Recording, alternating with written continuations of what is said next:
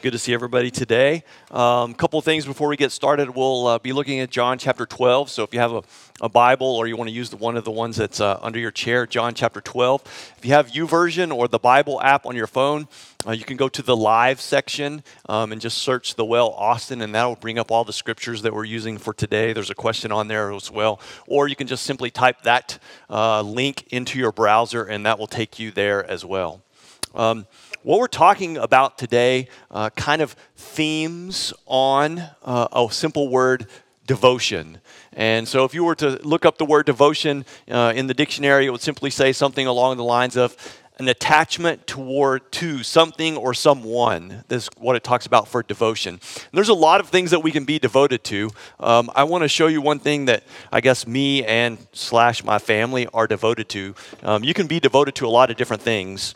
Um, and here's uh, one of the things that my family is devoted to. Uh, we like Duke basketball specifically. It, would, it wouldn't be fair to say that we like Duke football because, but they're getting better. But we like Duke basketball, and so I just want to show you a few things that I grabbed from my house this morning. Okay, so have a Duke hat. Um, if you want Duke uh, salt and pepper shakers, I can. I got that for you. Um, if you're just uh, super affectionate and you wanted a Duke teddy bear, I got that for you. Uh, maybe maybe you wanted uh, just to you know have something nice to drink. Um, got you a Duke cup, um, and this is one of those. I don't know what is it's called, but like when you move it, it changes the thing. You know, like when you were a kid. What are those? Well, I don't even know what that's called. Okay, sure. Um, I don't really think, is that what, well, anyways, when you move it around, it changes, and so that's kind of cool. Um, we have this light um, that's super cool. I'm not going to plug it in for you, but it's like one of those glass blocks, and, you know, it has a light or whatever. Um, so that's kind of cool. Um, so if you want that. Um, did somebody just say, I see the light? Did somebody say that? Um, also, I won this one, one, It's been a long time ago, but I actually won a jersey. Um, so that's kind of cool. Um, and then all this other stuff is stacked up on it. This, this right here, well, I don't, you probably don't care to see it, but I'm going to show it to you anyways. Um, this is a plate, like a platter that you can put stuff on. Um, it makes it makes food taste better um, if you put it on this particular platter. Um, so one of the things about devotion is like you can be devoted to a lot of different things, but one of the ways that you can tell what you're devoted to is kind of like where you put money towards, right? And so, and it's not that big of a deal. So let's say, for instance, maybe you're you're really devoted to shoes. And so you don't care if somebody makes fun of you for the amount of shoes that you buy because that's your, you're, you're devoted to buying shoes. Maybe you're devoted to hunting, and so you don't care that people make fun of you for waking up at 3 o'clock in the morning um, to go hunting, um, which, I, to be honest, I think is kind of dumb, but you don't care. Um, and so you wake up super, you wake up super early uh, to go hunting, and so that's kind of your thing, and you're devoted to that. Or maybe you're devoted to um, um, that, I don't know what it's called, that crafty thing, and like you punch stuff and you put stuff on paper, and I just have scrapbooking, yes, yes. Um, and so you're devoted to that, and so you don't care if people make fun of you for the amount of time that you spend or that you cut your fingers or whatever the case, because you're you're devoted to that. And so by simply being devoted to something, it's like you're you're attached to it. You you show uh, care, affection towards it. And so today we're going to talk about devotion.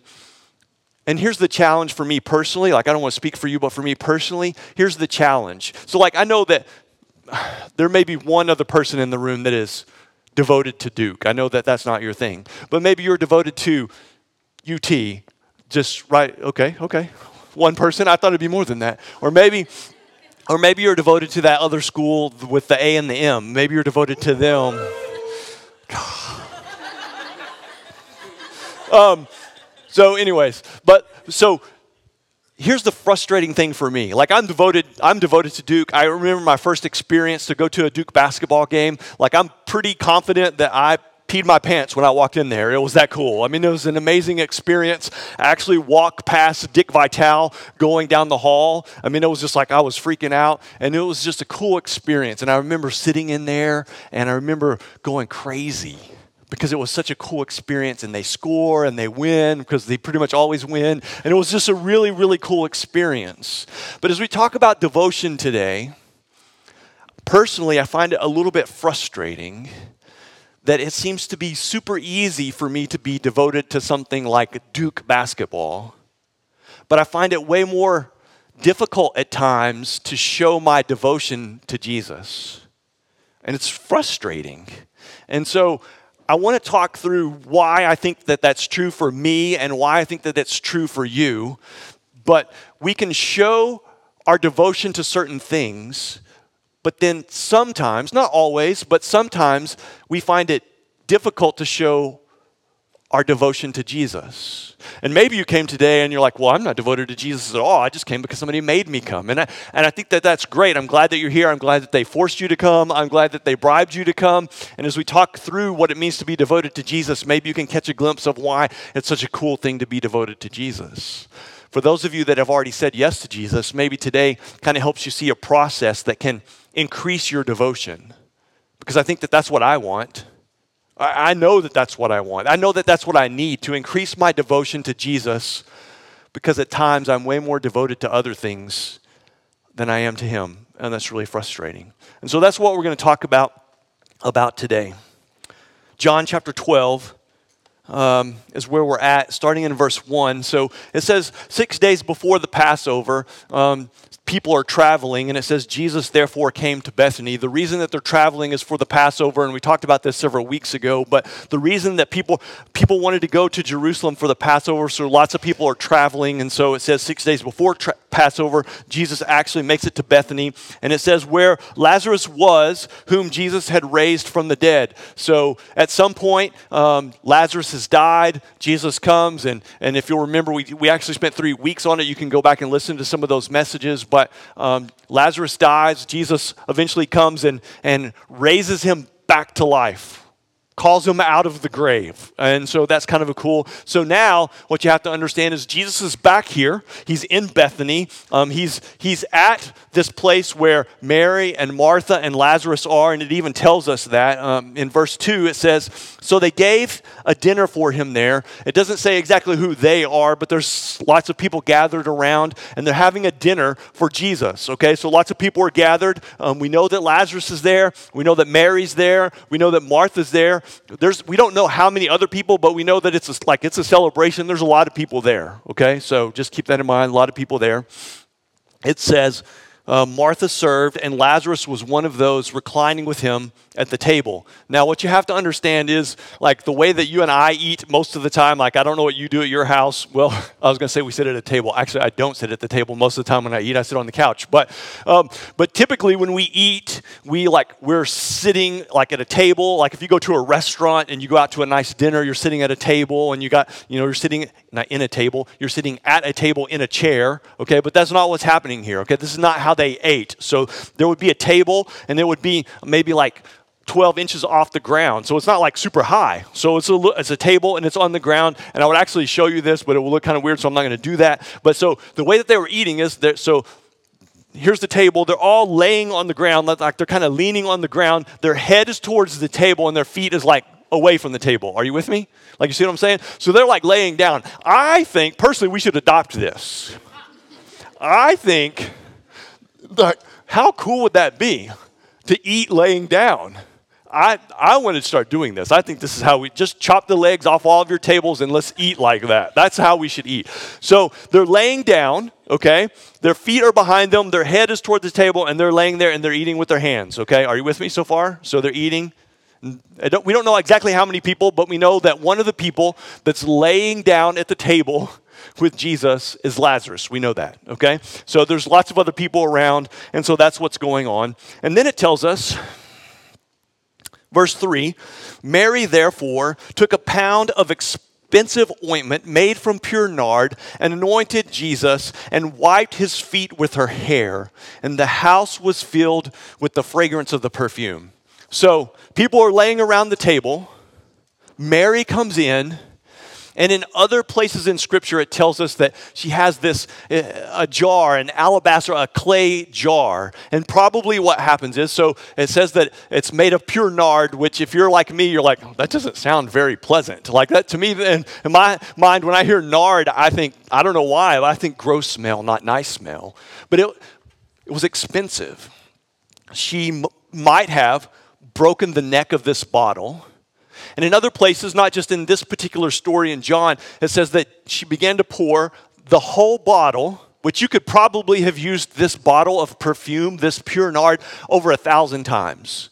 Like, because you didn't need a lot. And it says that she began to pour it on Jesus, to anoint him with this nard.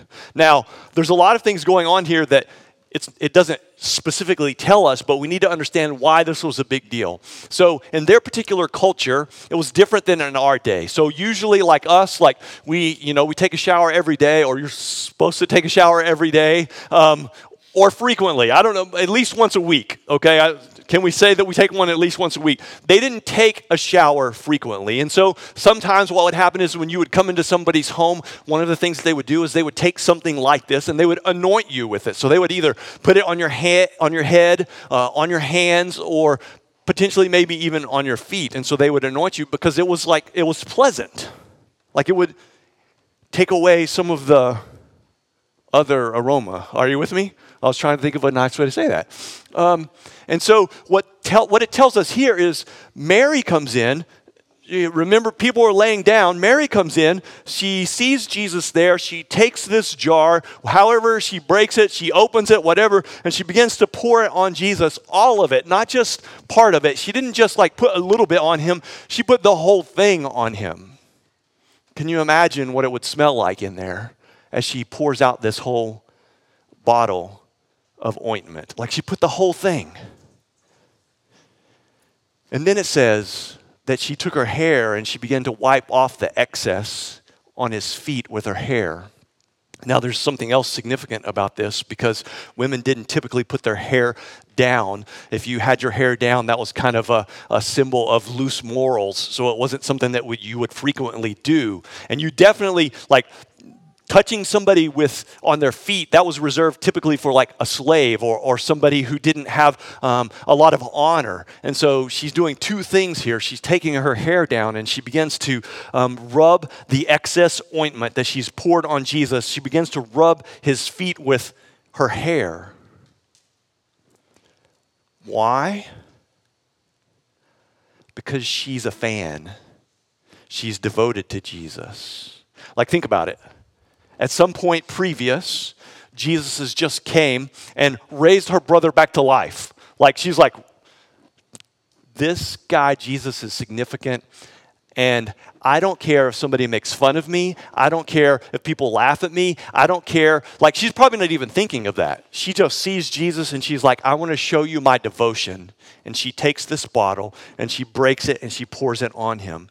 Now, it tells us, like, in a different place, if you keep reading, it tells us kind of like, it attempts to tell us how much it was because we kind of see two uh, another character enters into the story here and it says the house was filled with the fragrance of perfume but Judas Iscariot, one of his disciples, and then it says in parentheses, like we want to know exactly who we're talking about here. So it says in parentheses, he was about to betray him. So this is the guy that at some point, um, a little bit more in the future, he's the person that's going to sell out Jesus. Okay?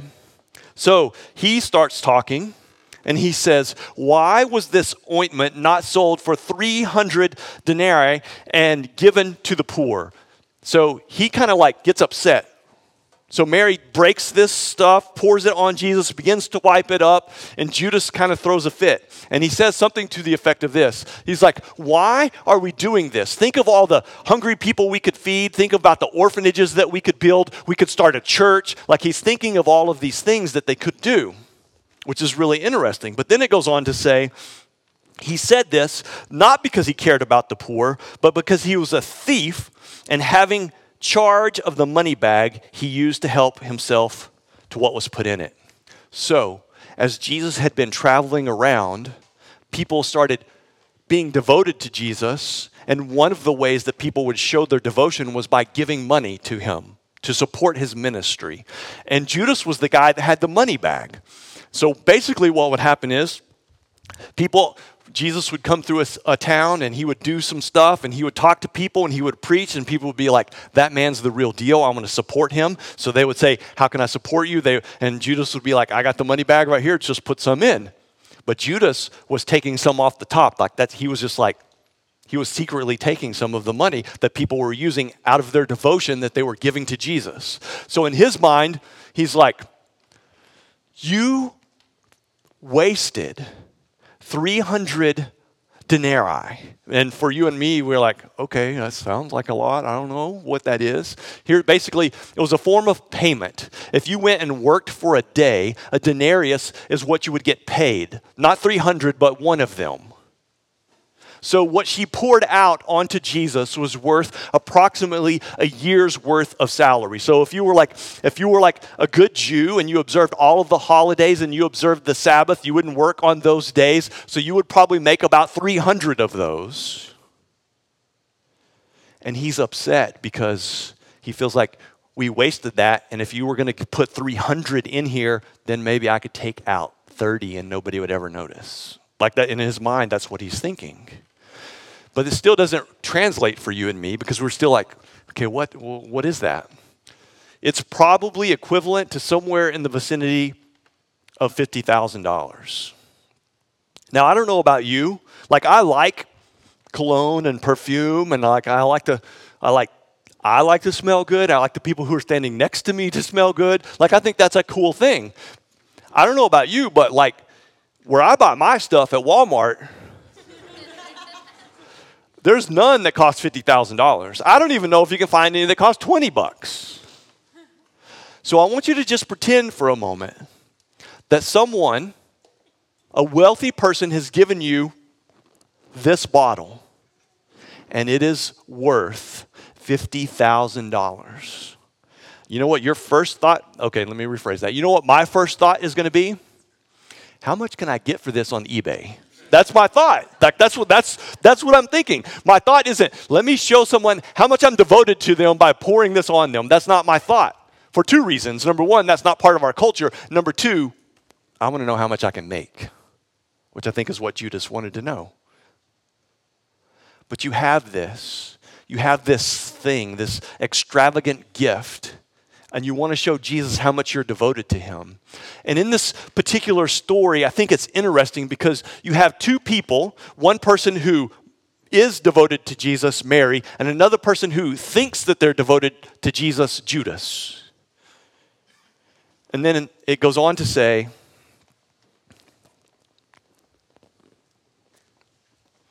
in verse 7, Jesus said, Leave her alone so that she may keep it uh, so that she may keep it for the day of my burial. For the poor you will always have with you, but you do not always have me. Jesus knows in just a few days that he's going to die on a cross. Like he already knows that that's coming. And Mary puts this on Jesus because she thinks that he's worth it. She's showing value, she's showing devotion. And I think that when you're devoted to something, you don't have a problem spending your time and your energy and your resources on the things that you're devoted to. It comes naturally. She's devoted to Jesus and she wanted to show him. So, typically at this point, if you heard a preacher or person giving a sermon about this, one of the things that they might say is, Well, let me tell you how to be more devoted. Let me tell you how to be more like Mary and less like Judas. I think hows are important. But I think in this particular case, I think the why is more important than the how. And now let me explain it to you. The why, the why is more important because do you see Jesus as a means or an end? Do you see Jesus as a means or an end? Judas saw Jesus as a means. He saw if I can hang out with Jesus, I can get scrape something off the top as people give him money. Um, Mary saw Jesus as an end. I just gonna I want to be devoted to him because of who he is and what he's done. Judas prays like you and I pray sometimes. Okay, Judas prays like I pray sometimes. And I get really frustrated sometimes at my prayers because I begin to treat Jesus like some sort of cosmic vending machine. And if I say the right thing and I push the right buttons and I put in the right thing, then I can push the buttons and get out what I want. And I think that that's what Judas, he was treating Jesus just like a vending machine, and that's what you and I do. And when you and I treat Jesus as a means, we miss the whole point. And Mary said, I want to treat Jesus like the end that he truly is. I think the big thing is how do you know that if you're treating Jesus like the end instead of the means? Like it's Do you love the things that Jesus loves? Do you value the things that Jesus values? Or are you more in it for yourself? And and here's the way, like if we can begin to figure out a way or a picture or a process to discipline ourselves. And so w- what we need to do is figure out how can we take our mind's attention, which some of you don't have at the present moment because you're like, this guy's talking and I'm going to sleep. But your mind's attention, your mind's attention and your heart's affection and point that towards Jesus. That's devotion. Your mind's attention, your heart's affection pointed towards Jesus devotion. And I'm going to give you a process that I think that if we begin to understand this process, it will make a difference for us. And I think that it could potentially increase your devotion and my devotion. And so I want to go through a couple of things. The first uh, part of the process is simply to, a word guilty. And, and we're going to put these up on the screen for you. The first word in the process is guilty. And you're like, oh, that doesn't sound like a good place to start, but I think we need to start there because I don't think that we often understand exactly how guilty we are. Like, so guilty, like we're already dead guilty. It won't show up on the screen, but I just want to read a couple of verses for you to help us grasp the guiltiness that we have. In Ephesians chapter 2, uh, verses 1 and 3, it says, And you were dead in the trespasses and sins, and were by nature children of wrath, like the rest of mankind. Like, isn't that something that you enjoy hearing? Like, you are dead in your trespasses and sins. Welcome to the well. I mean, is it like, like that could be like a slogan, right? Ephesians chapter 2, verse 5 says, even when you were dead in your trespasses. Romans chapter 6, verse 20 says, For when you were slaves of sin, um, you were then freed. When you were slaves of sin, and then Romans 6:23 tells us the only thing that we have ever earned. It says the wages of sin is death. You and I are guilty, so guilty like guilty of death. The next part of the process that we need to begin to understand is that you and I are rescued. And so we go from guilty to rescued, and we have that up on the screen, I think. There we go.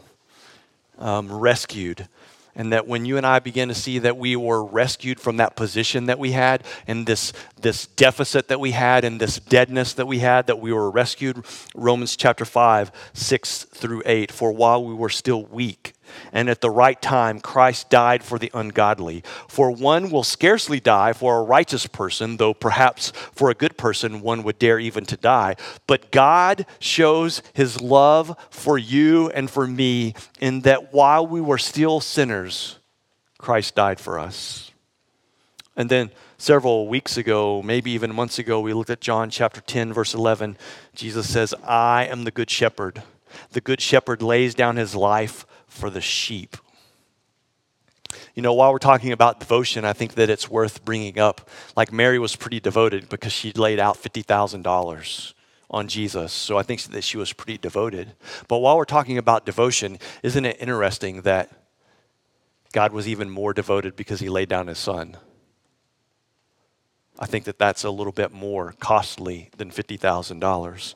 So we're guilty we're rescued. And then the next thing that we need to understand is that it leads to gratitude. Um, this one I think is difficult for us to grasp at times, but it leads to gratitude. Um, gratitude is something that is hard to quantify at times. And so, what I'm going to do for just a, the next few moments, if you'll just stay with me, for the next few moments, I'm going to read you some pieces of scripture. And I want you to, if you need to take a different posture, if you need to hold out your hands, whatever you need to do to focus and listen, because what happens is here, I'm just putting myself in your place, and somebody reads to me, I don't pay attention. And so now it's bad for me to say I'm about to read to you. I'm not giving you permission to not pay attention, but I want you to understand what we're talking about here. I want the verses that we're about to read to be like that they just impact you, that they flow over you, that they bang down on you. So I did some research. Niagara Falls, right? Never been there. One of the places that I want to go. I've seen pictures, I've seen videos. Like it's a pretty impressive place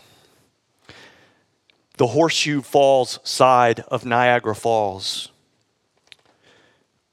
produces 681,750 gallons of water per second. Going to say that again because it's a big number and we don't understand that.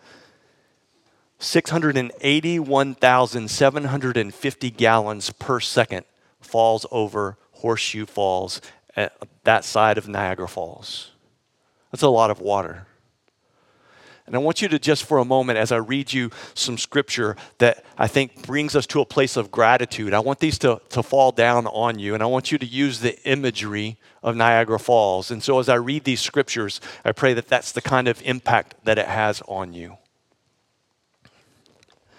In Colossians chapter 1, verse 13, it says, he has delivered us from the domain of darkness and transferred us to the kingdom of His beloved Son, in whom we have redemption, the forgiveness of our sins. And if you keep reading in verse 22, it says, He has now reconciled in His body of flesh by His death in order to present you holy and blameless and above reproach before Him. We were so bad off, and yet He did that for us. He reconciled in His body of flesh by His death in order to present you holy and blameless and above reproach. John chapter 1, verse 12. But to all who did receive him, who believed in his name, he gave the right to become children of God because of Jesus, you have the right to become children of God. Ephesians chapter 1, starting in verse 3, it says, Blessed be the God and Father of our Lord Jesus Christ, who has blessed us in Christ with every spiritual blessing in the heavenly places, even as he chose us in him before the foundation of the world, that we would be holy and blameless before him in love, he predestined us for adoption as sons through Jesus Christ, according to the purpose of his will, to the praise of his glorious grace, with which he has blessed us in the beloved. In him we have redemption through his blood, the forgiveness of our trespasses, according to the riches of his grace, which he lavished upon us in all wisdom and insight. Lavished, that's not a word that we use very frequently. But he lavished grace upon us. 1 Corinthians chapter 6 verse 19 or do you not know that your body is a temple of the holy spirit within you whom you have from god you are not your own for you were bought with a price like you were purchased, you were bought. And it was a significant price that was paid. Romans chapter 8, verse 1 There is therefore now no condemnation for those who are in Christ Jesus. For the law of the Spirit of life has set you free in Christ Jesus from the law of sin and death. Same chapter, verse 17. And if children, then heirs, heirs of God, and fellow heirs with Christ, provided we suffer with him in order that we may also be glorified with him. Do you see what just happened there? In God's eyes, when we say yes to the grace of Jesus, God views us like he views Jesus.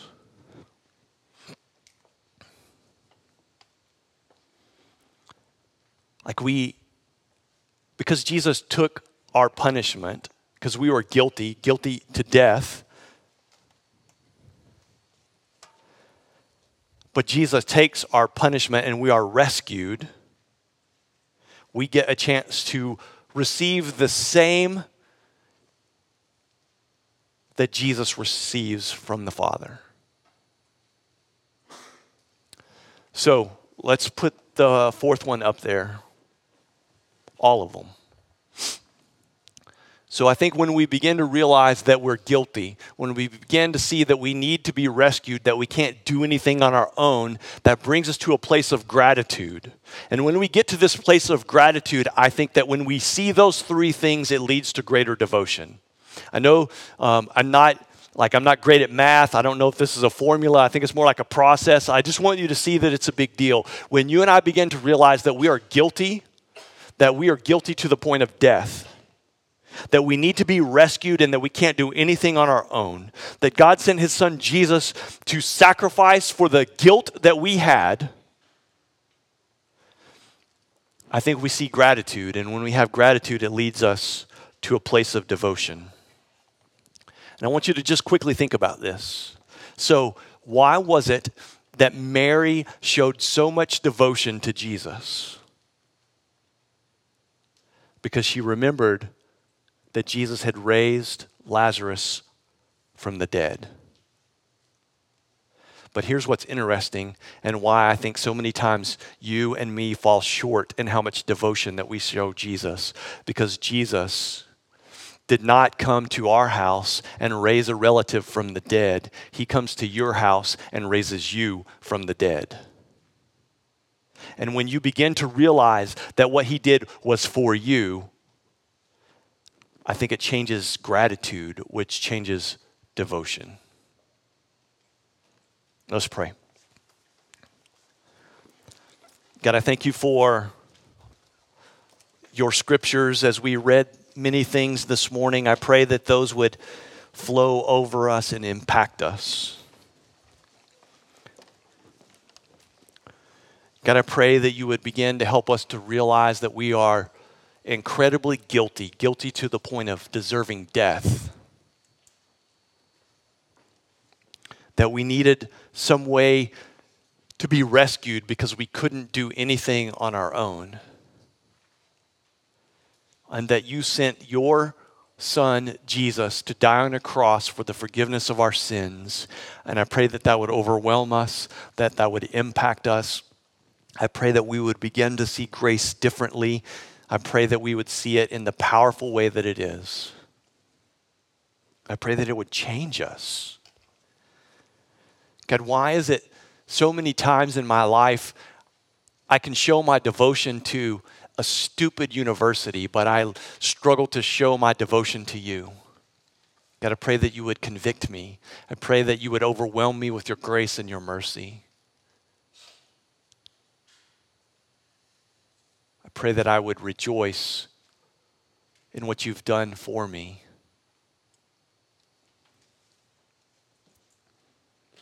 And as we continue to pray this morning, I know it's probably not something that you want to hear, but my prayer is that God would simply begin to convict you. For those of you that have never said yes to Jesus, that He would begin to press in upon you to the place that it just becomes overwhelming, that you realize that you're so incredibly guilty to the point of death that you need to be rescued, and that you would understand that Jesus provided a way for you to be rescued, and that you would simply say yes to Him. For those of you that have already said yes to Jesus, my prayer is that you would be overwhelmed by His grace and that you would begin to realize that Jesus didn't come to raise a relative from the dead, He came to raise you from the dead.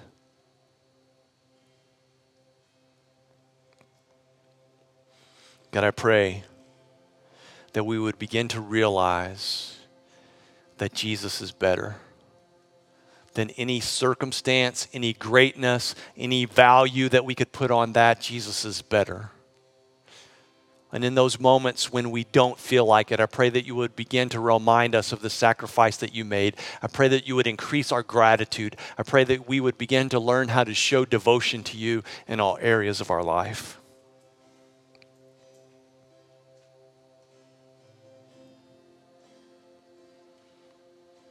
And Jesus, even though thank you is not enough, this morning we say thank you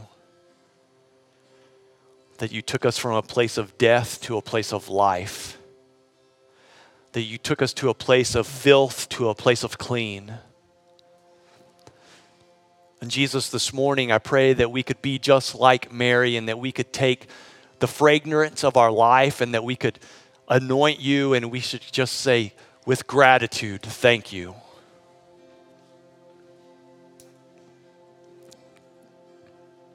It is in your righteous and holy name we pray. Amen. So,